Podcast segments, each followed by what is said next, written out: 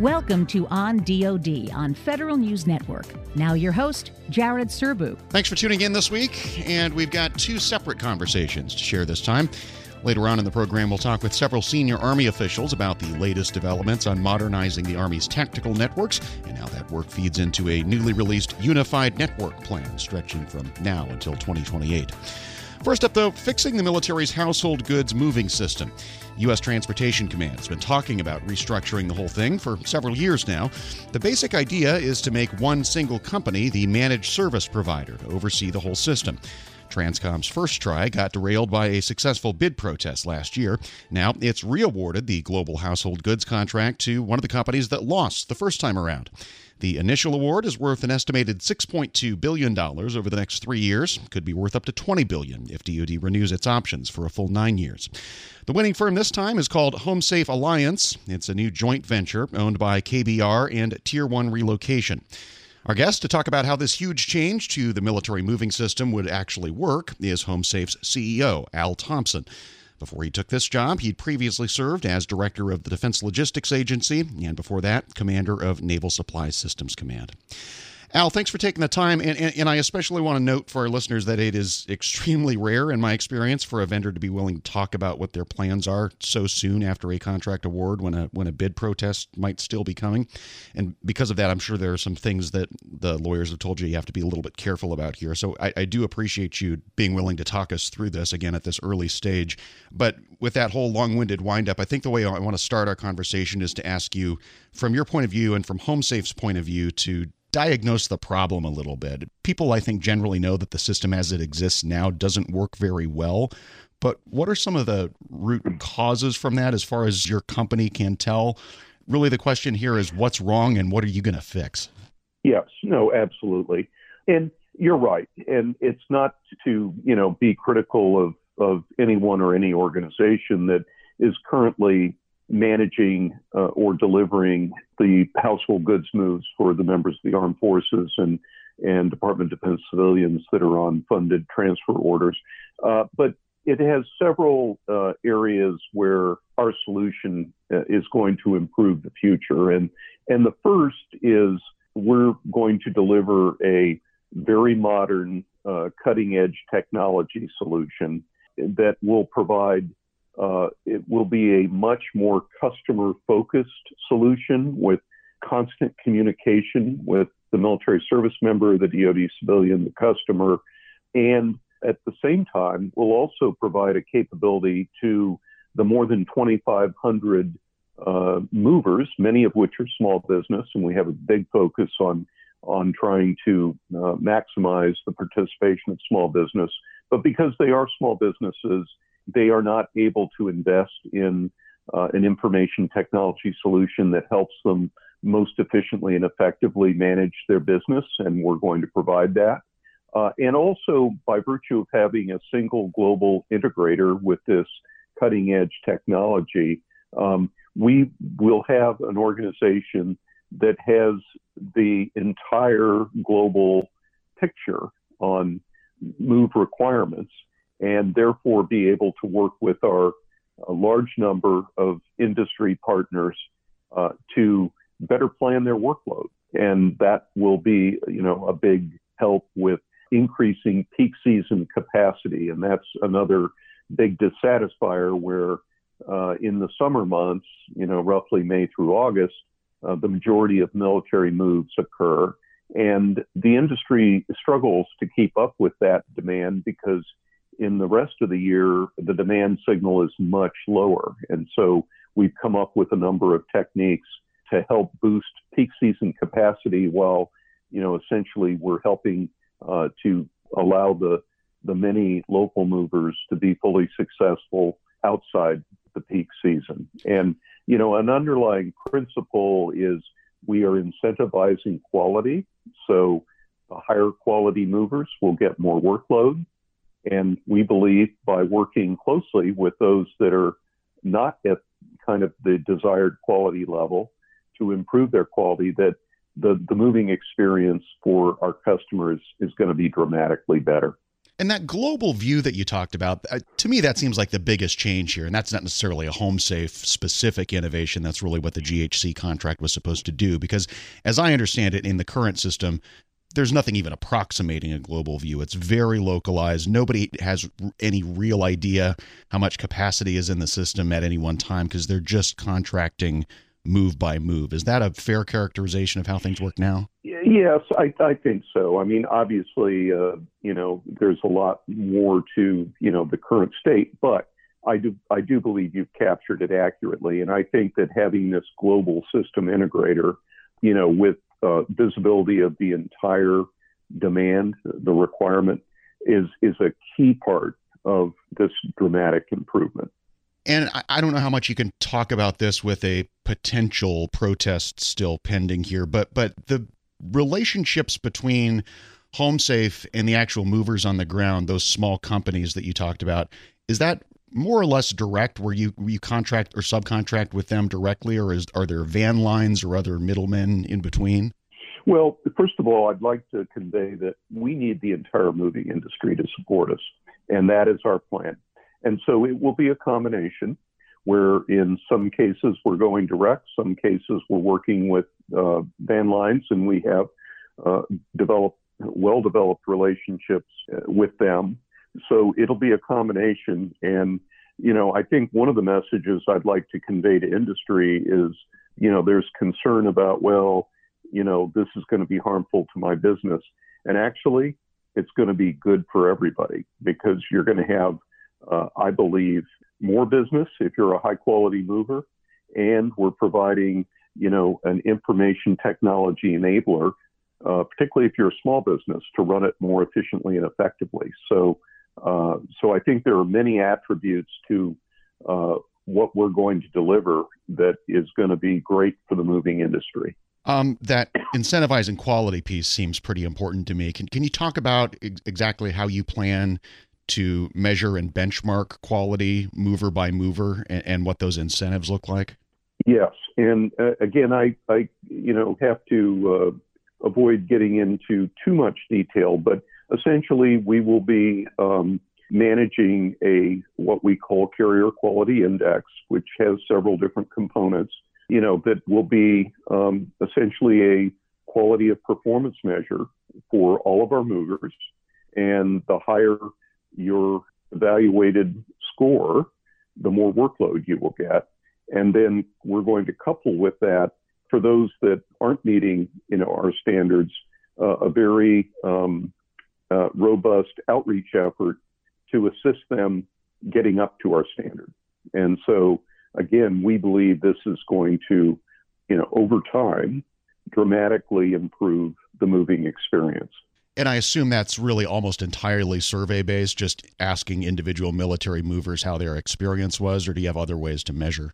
Unfortunately, I can't describe it in detail at this point in time, but um, it certainly has a customer satisfaction element. It also has things like uh, timeliness and and a few other uh, factors. So uh, it's not purely a survey.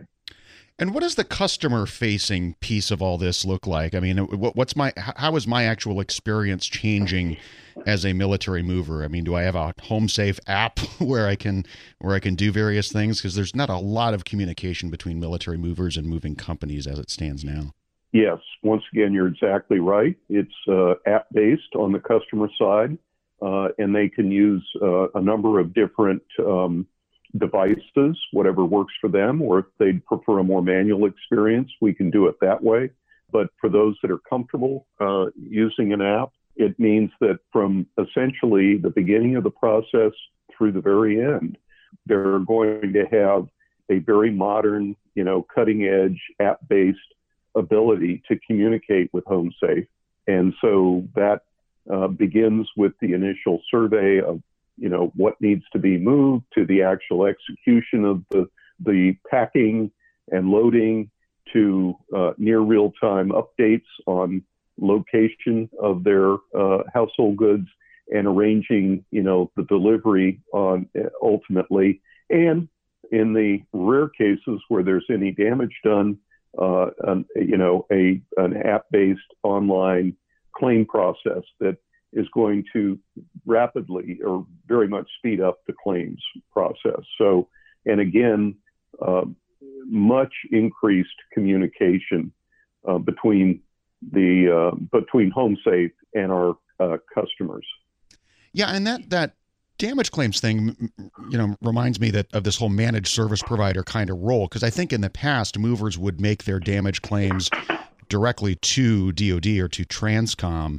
HomeSafe is the payer now in this case, uh, and that's just covered under the terms of the contract. How do, how does that all work, and is that really different than how things how things work now? Well, yes. Again, you know that will flow through HomeSafe as the global uh, integrator, and so uh, now, you know, of course, there'll be a relationship or uh, interaction between HomeSafe and and our uh, mover, but uh, but as far as the service member is concerned, from beginning to end, they will in- interact with HomeSafe. Interesting. Um, want to talk about peak season here a bit. You said that you have various techniques to increase uh, capacity during peak season. I'm really curious how that's going to work. If you can get into any kind of detail on it. Well, I'll I'll have to keep it at a somewhat high level at this point, but as a part of our uh, end-to-end uh, technology solution, which we call HomeSafe Connect, uh, we have developed uh, a very robust artificial intelligence uh, driven system to optimize loads and routes. So today, let's say between military concentration area of Hampton Roads, Virginia, Norfolk, and San Diego, you know, there's a tremendous uh, volume of household goods shipments. But if you were to go out on the interstates and track these moving vans, many of them are chasing each other half full. Uh, through the use of our, you know, HomeSafe Connect solution, we believe that more of those trucks are going to be full. And so what that does is significantly reduce cost uh, for the movers and frankly uh, increase their bottom line performance because instead of driving half empty vans coast to coast, they're going to be much more close to 100% full. And that leverages capacity that's kind of hidden today. It's out there, but we can't get at it because we don't have this global uh, system integrator. But in the future and in peak season, where it's particularly critical, we will have that. Uh, we also have some other innovative uh, solutions related to transportation that will significantly um, increase the capacity. And by working very closely with you know local movers, our subcontractors, incentivizing quality, part of the arrangement is going to be guarantees of providing peak season capacity, and and essentially their reward is we'll guarantee them uh, a certain level of business non-peak. And so we think that'll cause many of these businesses to invest in their business uh, so that they benefit from, you know, greater business volume, both peak and non-peak. So those are just a few examples of how we're going to increase significantly peak season capacity. Um, makes a lot of sense on its face. The thing that makes me wonder, though, is do you sacrifice timeliness a little bit if trucks only move from their point of origin after they're completely full? Well, no, because a lot of it again is you know the the single integrator that has full visibility. So again, let's go back to the Hampton Roads Norfolk area. You know, today we have many different uh, participants, but it's not coordinated, and so frankly, a lot of time is wasted doing that. And now, given you know, we will have the full picture and we have an enabling technology solution to um, to arrange this. We can meet the, the time standards uh, and still fill the capacity. So so no, it's it's not going to be a time delay at all. You know, we're going to meet the time standards in the contract um, or exceed them. Just one more beat on the on the peak season issue. Um, understand everything that you're saying about increasing or maximizing utilization amongst the transportation service providers, but I think they're really not the only bottleneck during peak season, right? It's not just the transportation providers; it's also the packers at a local level. Do you have ways to uh, manage that a little bit better? We do, and unfortunately, again, I can't get into uh, tremendous detail, but you know, and I'm sorry, uh, but uh, at some point I'd be happy to. But no, we we have some very innovative uh, parts of our end-to-end process to to help local movers um, sustain, you know, the appropriate staffing. And and part of it again goes back to the visibility of workload. I mean, today many local movers, and as you know, packers oftentimes are part-time.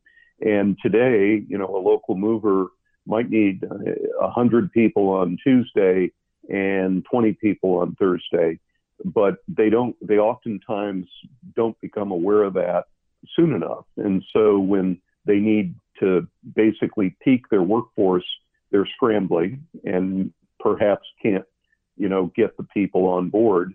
Uh, and so I think through this integrated solution, uh, they're going to know with, you know, appropriate lead time, what are their workload requirements? And I think that's going to uh, uh really help them have the appropriate staffing on the day at the location where it's required. Talking with Al Thompson, he's the CEO of HomeSafe, the company U.S. Transportation Command just selected to run the entire military's household goods moving system. We'll talk more after a break on Federal News Radio, part of the Federal News Network. This is on DoD. I'm Jared Serbu. Dell Technologies and VMware are working together to accelerate digital transformation across all facets of government, enabling agencies to efficiently deliver critical services, empower employees with wherever and whenever access to data, and prepare for what's next. VMware's innovative app modernization, multi-cloud, and anywhere workspace software work with Dell Technologies' broad IT infrastructure portfolio, helping agencies achieve secure, consistent operations and faster time to value. Visit DellTechnologies.com slash federal to learn about our innovations that move our government government forward.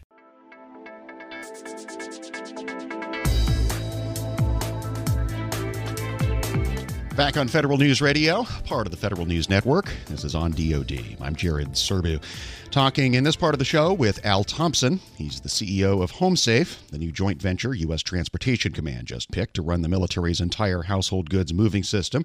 The initial award valued at $6.2 billion, possibly up to 20 billion over the next nine years.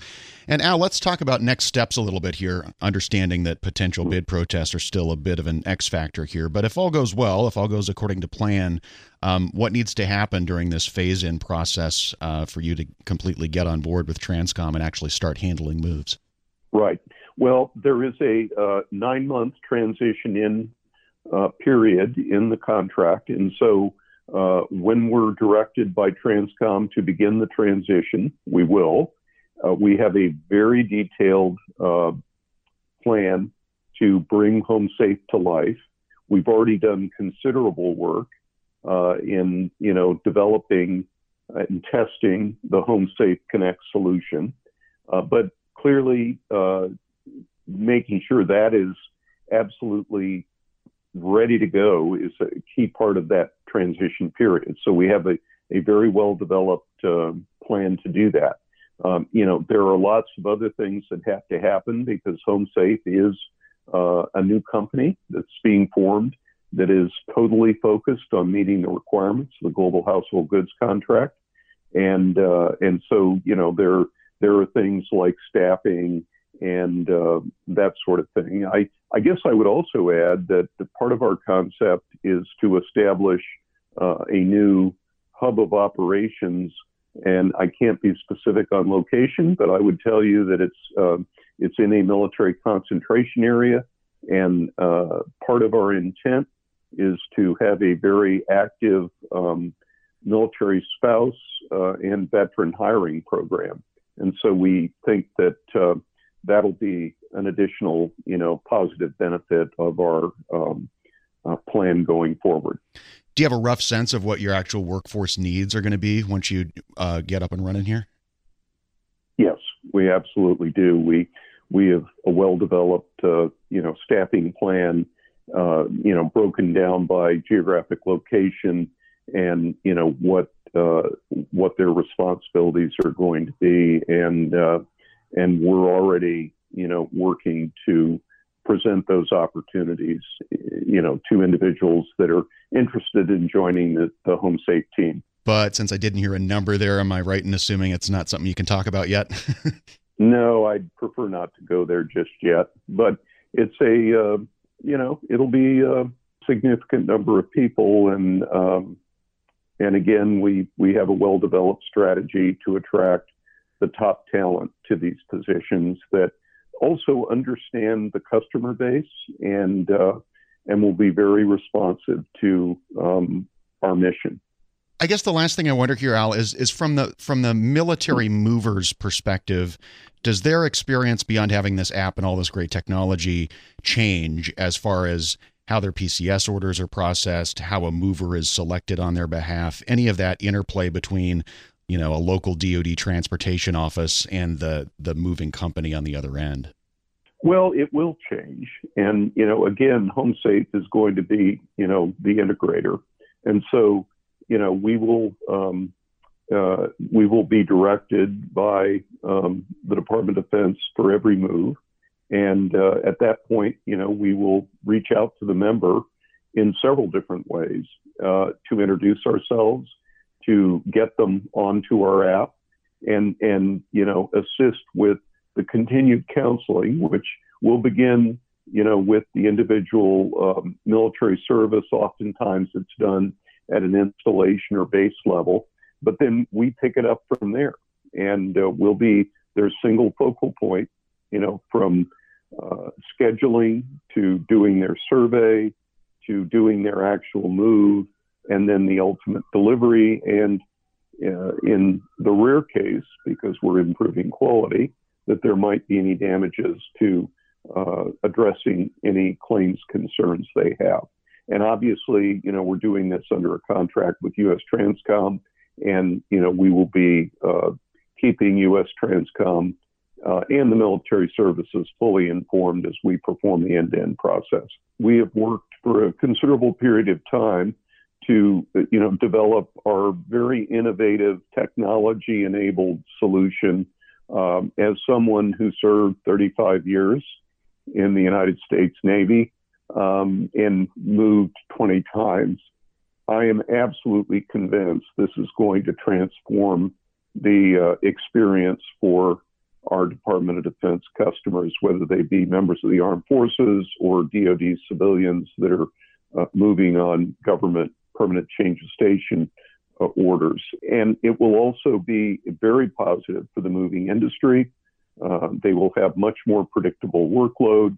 We're incentivizing uh, efforts to become a high quality mover, and uh, and we need the entire industry for us to be successful. And I know they're going to uh, uh support this effort, and so I think it'll be good news for industry, and I think it'll be very good news for the uh, members of the armed forces and DoD civilians that move on government orders. Al Thompson is CEO of HomeSafe Alliance, the company that just won the U.S. Transportation Command's $6.2 billion contract to run the military's household goods moving system. And we do hope to be able to talk some more about how this whole initiative actually works in practice once it's up and running sometime late next calendar year. Another short break, and we'll switch gears when we come back as we get an update from three senior Army leaders about that service's tactical network. That's next on Federal News Network. This is on DoD. I'm Jared Serbu.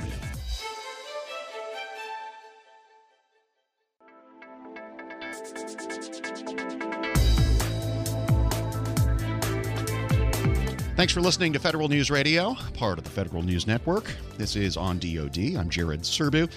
And as we've talked about on this show several times before, the Army has been busy over the last few years solving technical capability gaps in the communications networks soldiers use on the battlefield.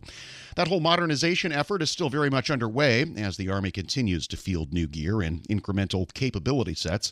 But now there's a broader plan to tie the tactical network to the enterprise network with cloud capabilities helping out all along the way. The Army published a new unified network plan along those lines in October. For more on all of that, I talked with three senior Army leaders at the annual AUSA conference in Washington. Major General Rob Collins is the Program Executive Officer for Command, Control, and Communications Tactical. Brigadier General Jeth Rey is Director of the Network Cross Functional Team at Army Futures Command. And Joe Welch is the Director of the C5 ISR Center, part of the Army's Combat Capabilities Development Command. General Collins is the first voice you'll hear. We've had a significant amount of momentum uh, going on with the network modernization effort. And I think one of the things we've learned early on is uh, the ability to deliver the network all at once and kind of a single big bang type of an approach is not necessarily feasible nor nor affordable. So we've adopted these capability sets that you've talked about. There's four really lines of effort that we've been focused in on from a Cap Set strategy. You know, the yes, the network, also the convergence, uh, really on the data piece and how we collapse a lot of the visualization tools for single point of glass. We've also been looking at uh, how do we address joint and coalition interoperability, a third line of effort, and then fourth, you know, survivability and, and command post initiative. So those are the four things we've been focused um, on Cap Set 21, specifically focused in on infantry formations. Across those, uh, we're roughly about halfway through the fielding now. Uh, both uh, 82nd uh, we've touched, and we've just uh, finished up on the 25th Infantry Division. Uh, I would tell you we've taken a lot of lessons, uh, you know, a lot of lessons on usability, usability from how you do network planning and management, and how do you adopt the ease of use for a, a planner to be able to, you know, implement, you know, plan and execute a network plan. Now that we have many more options for them to.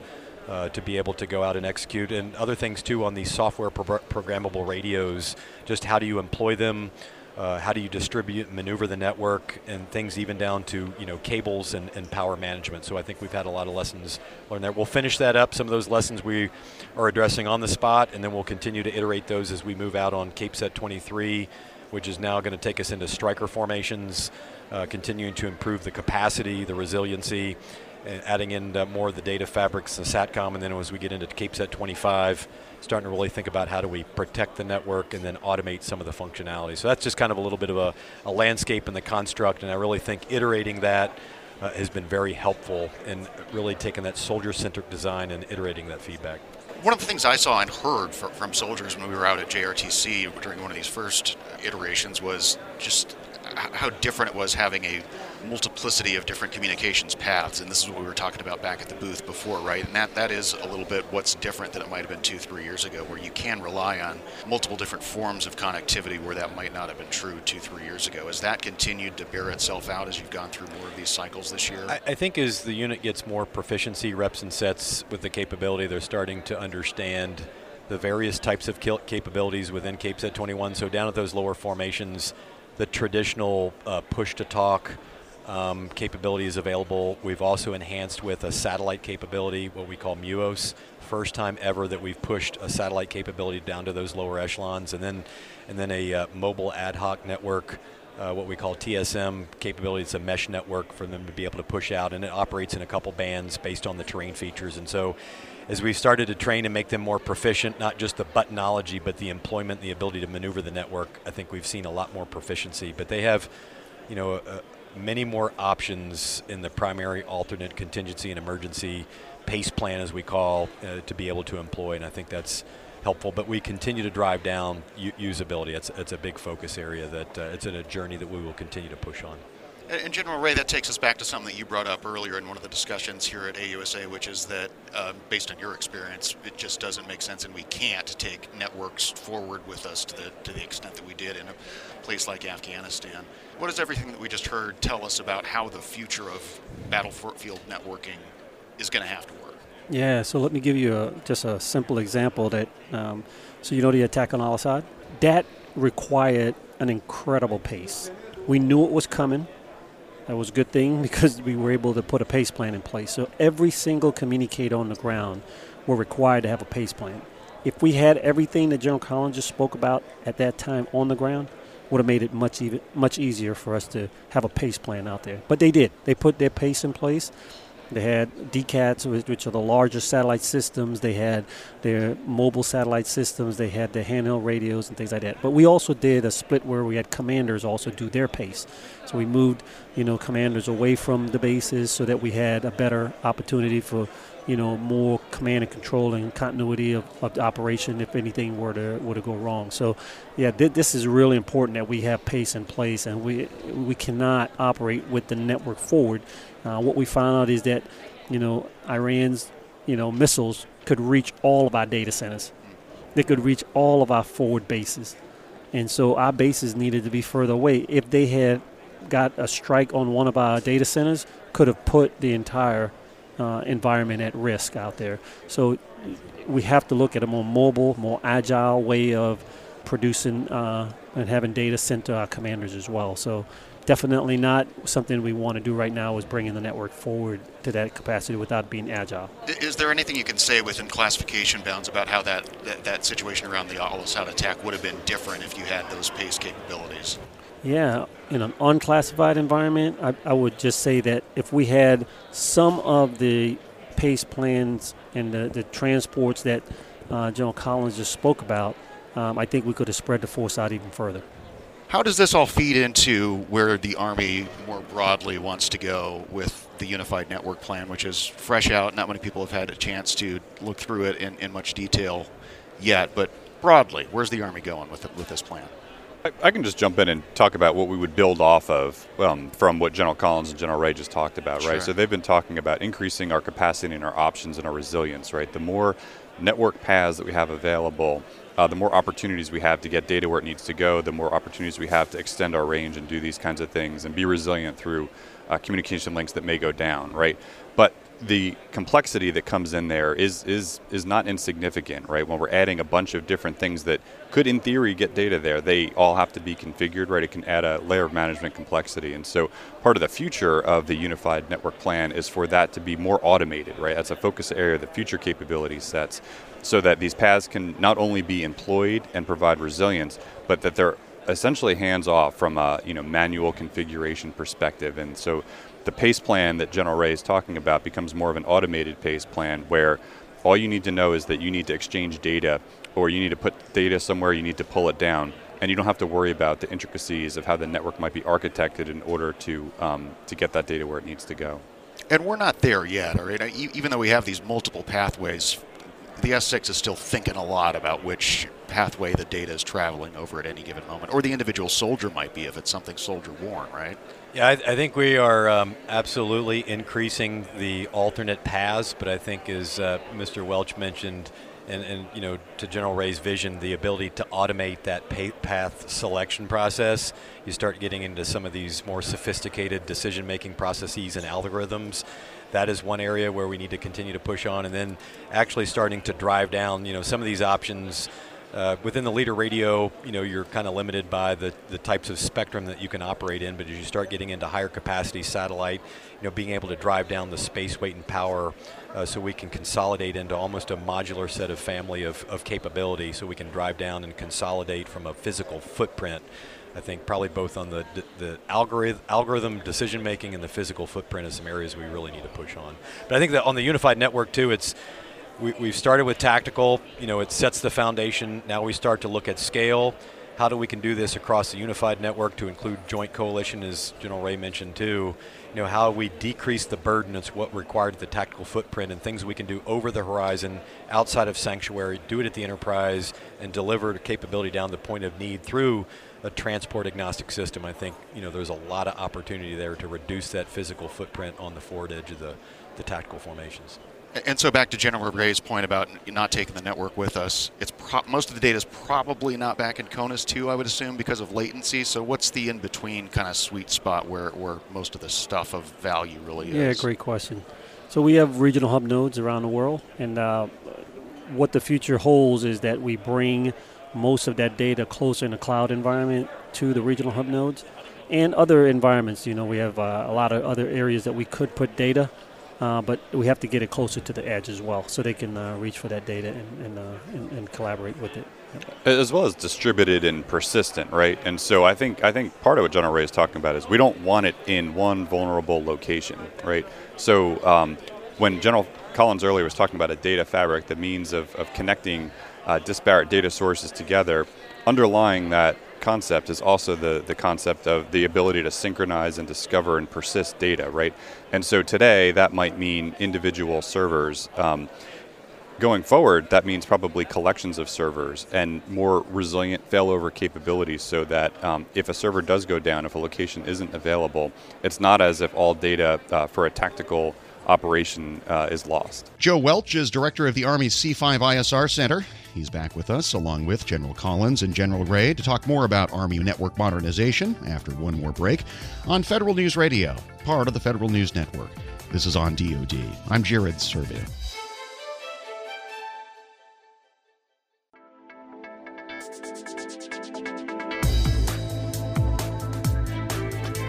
It's on DoD on Federal News Radio, part of the Federal News Network. I'm Jared Serbu.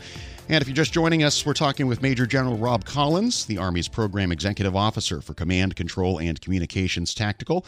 Also, Brigadier General Jeth Rey, the Director of the Network Cross Functional Team at Army Futures Command, and Joe Welch, the Director of the C5 ISR Center, part of the Army's Combat Capabilities Development Command.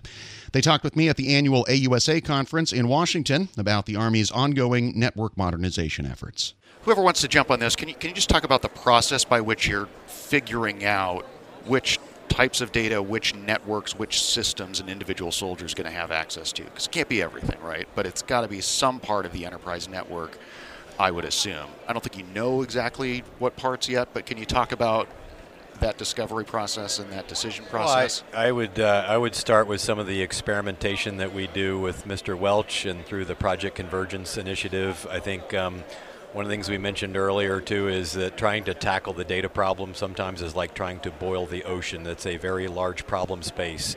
And so, you know, the, the team has collectively identified a series of mission threads, uh, both, uh, you know, from a land component and from a joint force threads that are very critical. And I think that allows us to, you know, kind of shine a light on the types of threads, the types of data, uh, the types of uh, you know various security domains and enclaves that we need to be able to traverse. And as we focus in on those various threads, you know what's parts of the process that we need to standardize that data, whether it's position location, whether it's graphical control measure, whether it's mapping data, or whether it's fire uh, mission types of data that are you know very structured that we need to get into maybe a more of an unstructured type of environment for discoverable. And I, I think that bound has allowed us to at least identify a set of prioritized efforts that we can then start to focus on and build over time. And that's something we've even brought the joint community in, uh, our JADC2, CFT counterparts, and our other services to make sure that whether it be Army, whether it be Air Force, Navy, uh, we can start to get after this problem space. So I think that's been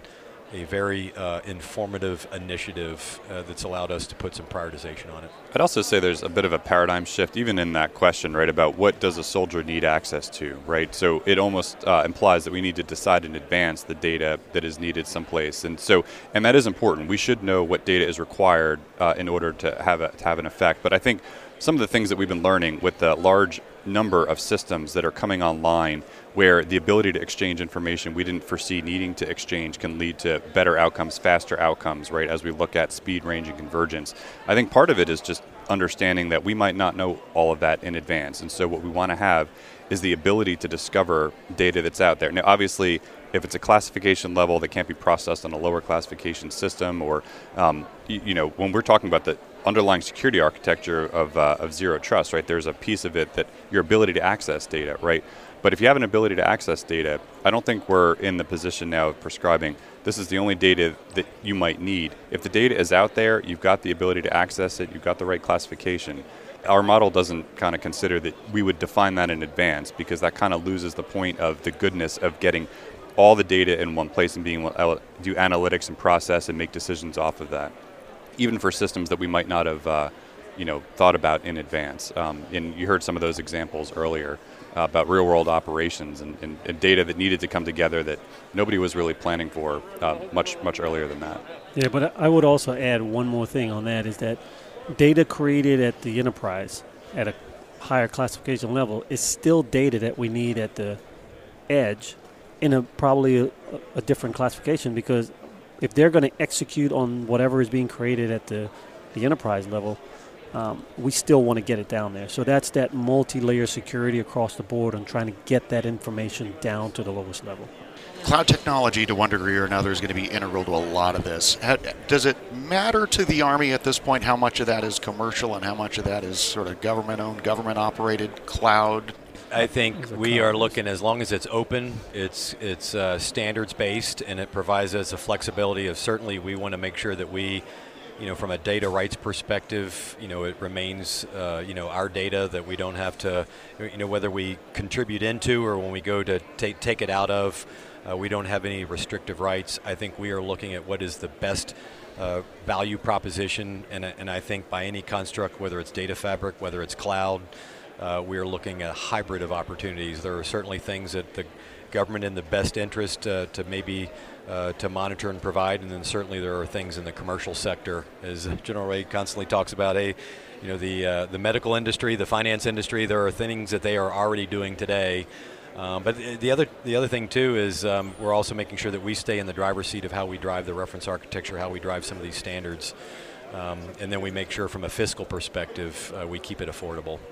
And, and uh, I'll add that we want to be able to get to our data when required to protect our data, right? So if I, for instance, uh, cyber protection teams need an opportunity to get after the data and help and, assist and protect it, we want that in place so that we have our data to be able to be protected at all times.